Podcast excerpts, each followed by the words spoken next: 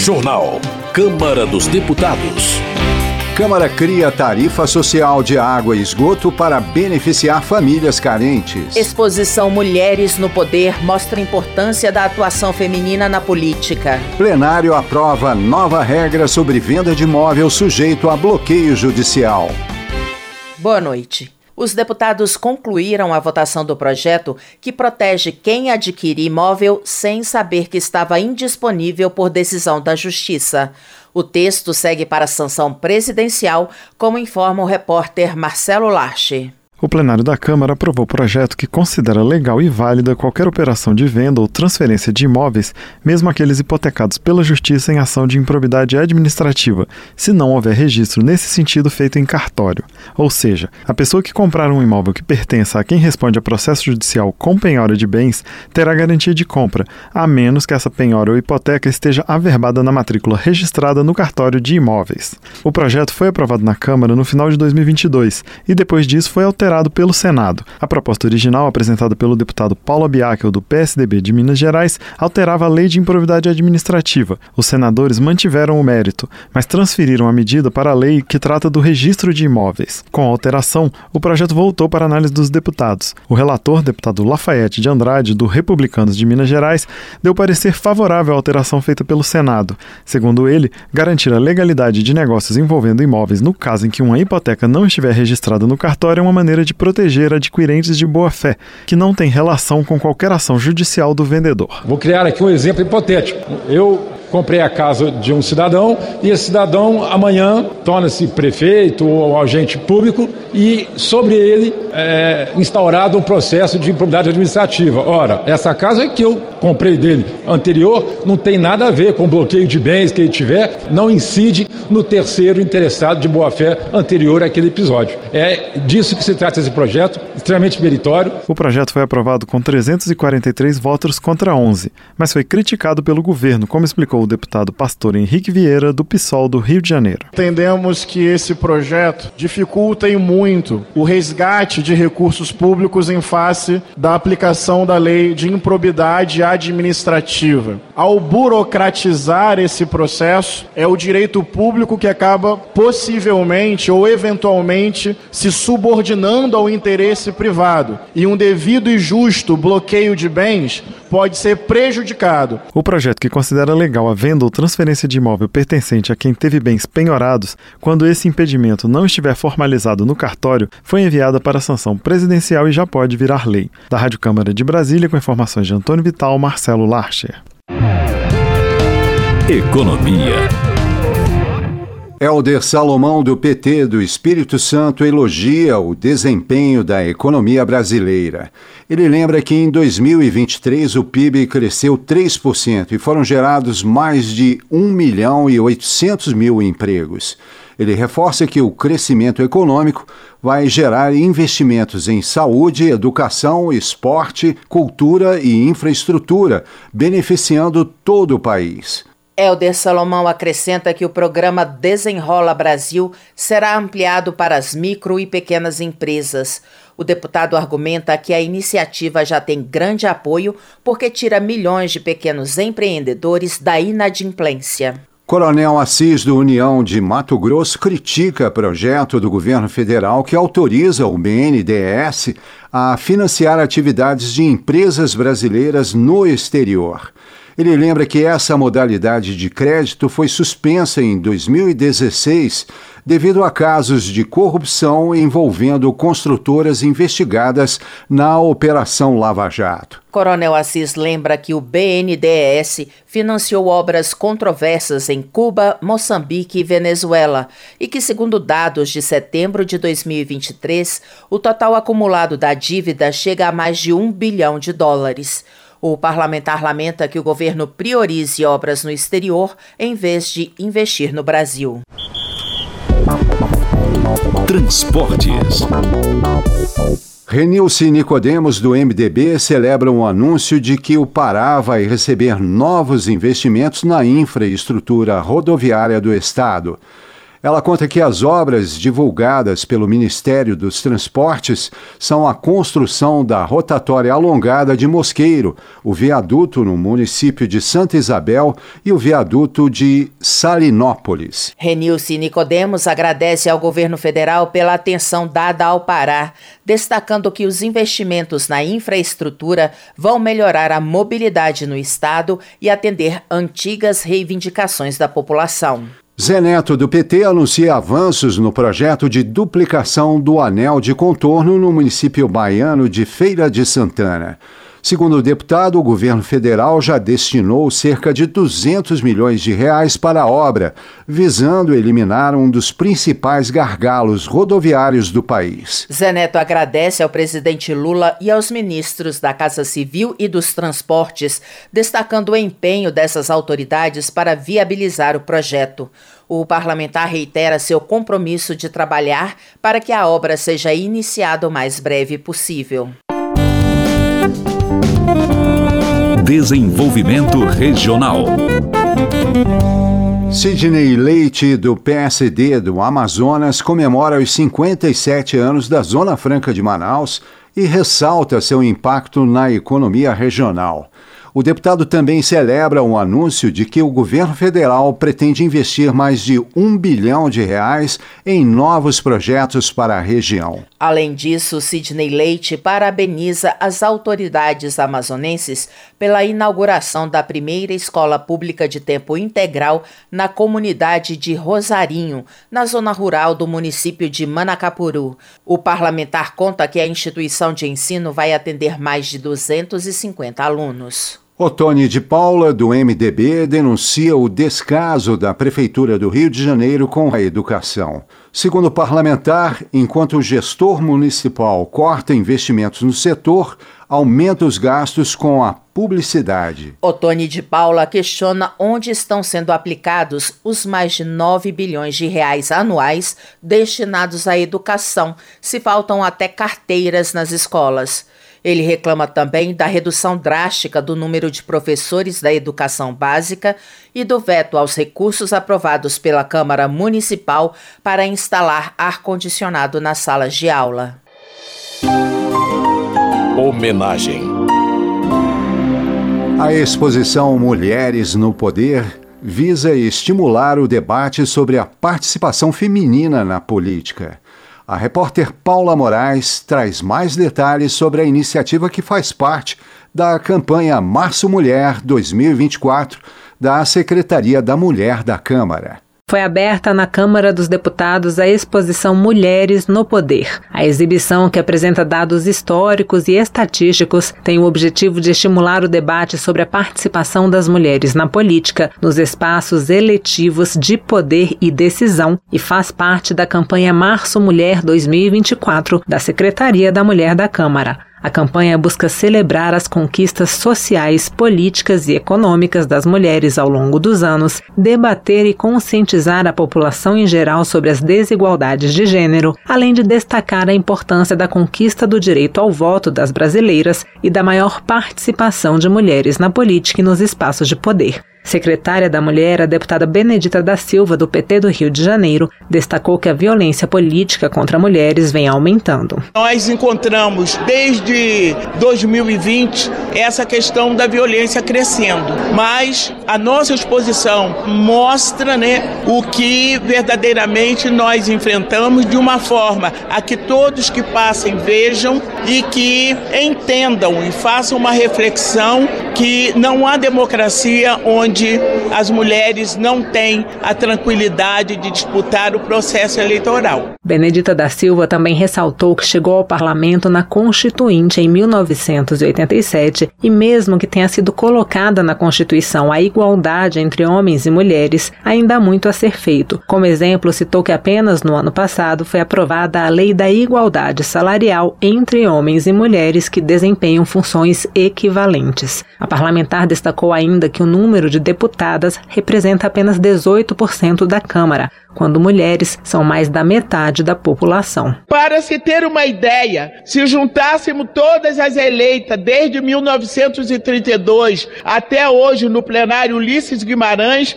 não conseguiríamos enchê-lo. Enquanto o total corresponde a apenas 335 mulheres, os homens que somam 7.568 encheriam quase 15 plenários. Procuradora adjunta da mulher, a deputada delegada Ione do Avante de Minas Gerais, afirmou que a exposição é uma das maneiras de conscientizar a respeito da importância de as mulheres ocuparem espaços de poder, uma vez que elas trazem um olhar diferente. Precisamos dos homens, claro que precisamos nos espaços de poder, mas precisamos do olhar da mulher também, que tem um olhar global. A mulher é mãe, a mulher trabalha fora, então ela tem noção do todo. A exposição Mulheres no Poder é exibida no corredor Teresa de Benguela da Câmara e vai até 15 de março. Da Rádio Câmara de Brasília, Paula Moraes. Política. Maurício Marcon, do Podemos do Rio Grande do Sul, chama de hipócritas os deputados de esquerda que se calam diante de questões que, antes de o presidente Lula chegar ao poder, eram consideradas responsabilidade do Poder Executivo. Maurício Marcon questiona o silêncio dos governistas sobre o recorde de queimadas na Amazônia e o aumento de mortes entre os Yanomamis se comparado com os dados de 2023, ano em que a presidência ainda era ocupada por Bolsonaro. Luiz Lima, do PL do Rio de Janeiro, registra o incidente ocorrido após a manifestação do último domingo, quando torcedores de futebol impediram idosos de entrarem em um vagão do metrô em São Paulo. Os simpatizantes do ex-presidente Jair Bolsonaro tentavam deixar a Avenida Paulista quando foram barrados por torcedores do Corinthians. Luiz Lima ressalta a importância da convivência pacífica e menciona a Lei Geral do Torcedor,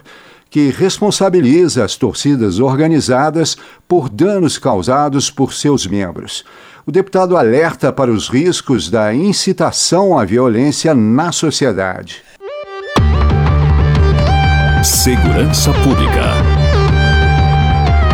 Delegado Palumbo, do MDB de São Paulo, pede à presidência da Câmara que inclua na pauta de votações do plenário o mais rápido possível o projeto que prevê o fim da saída temporária de presos. Delegado Palumbo argumenta que muitos crimes são cometidos por indivíduos beneficiados pela chamada saidinha. O parlamentar pergunta quantas mortes de inocentes ainda serão necessárias até que o Congresso Nacional altere a legislação. Paulo Magalhães, do PSD, elogia a atual gestão da Polícia Militar da Bahia, ressaltando algumas ações positivas dos últimos anos.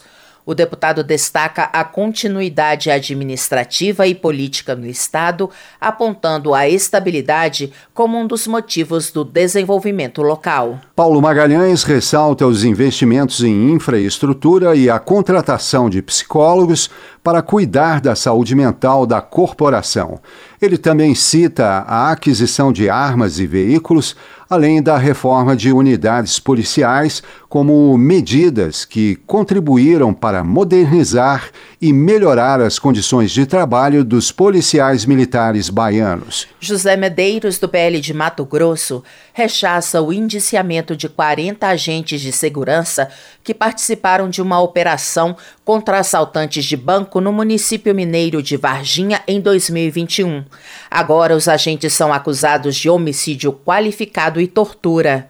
Para o deputado, o processo indica uma inversão de valores com a punição dos agentes e a vitimização dos criminosos. Para José Medeiros, a criminalização das polícias é uma ofensa a toda a categoria e serve apenas para desestimular os profissionais. Por fim, o deputado critica a atuação da Polícia Federal, que tem colhido depoimentos de deputados desrespeitando a imunidade parlamentar. Saúde. Dia Mundial das Doenças Raras é celebrado hoje, 29 de fevereiro.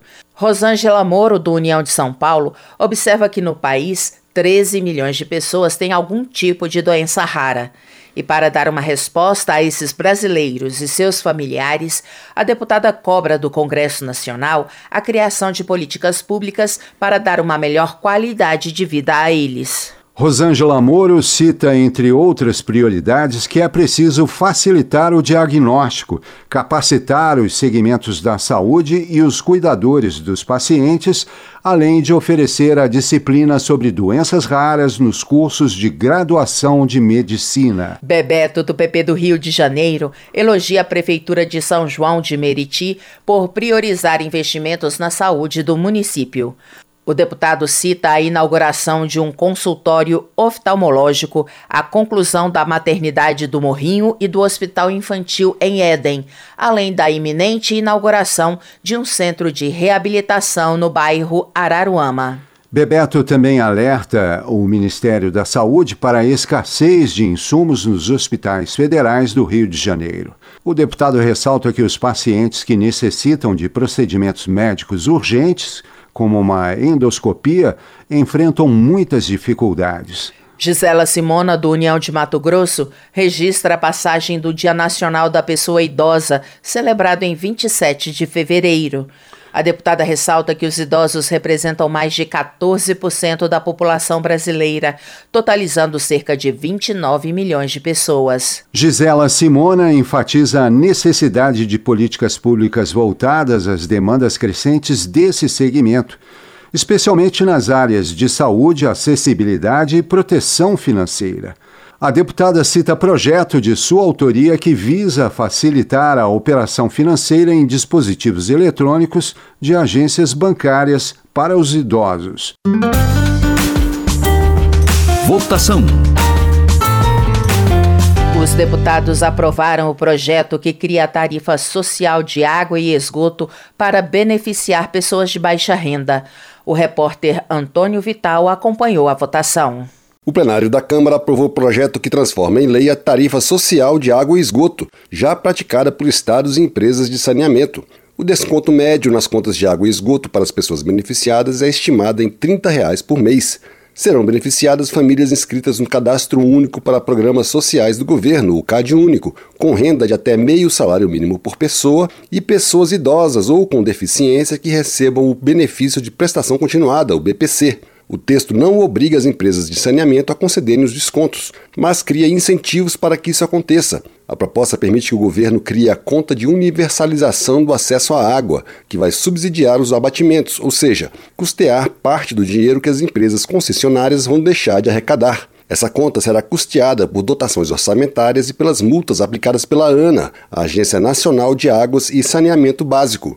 O restante do custo da tarifa social, que pode chegar a 5 bilhões de reais, será rateado pelos demais consumidores, o que foi criticado por deputados da oposição. Para o deputado Luiz Felipe de Orleans e Bragança, do PL de São Paulo, a proposta aumenta os custos dos consumidores de classe média e das empresas, o que seria uma espécie de imposto disfarçado. Não somos contra o intento. No entanto, a maneira de financiamento preserva o governo, que não tem dotação orçamentária disso, está criando um novo tributo embutido de uma maneira totalmente subterfugiada. O método de financiamento é que vai encarecer as empresas, a classe média brasileira, esses que vão sair prejudicados. O relator da proposta, deputado Pedro Campos, do PSB de Pernambuco, estima que o público potencial da tarifa social de água e esgoto é de 34 milhões de famílias, que correspondem àquelas cadastradas no CAD único e têm renda abaixo de meio salário mínimo por pessoa.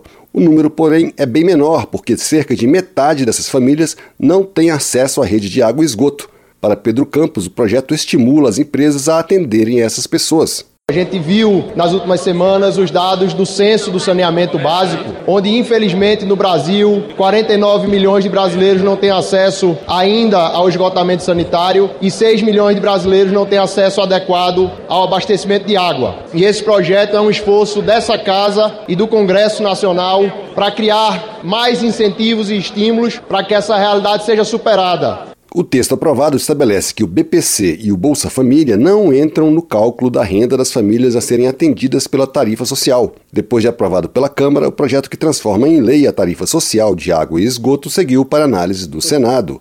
Da Rádio Câmara de Brasília, Antônio Vital.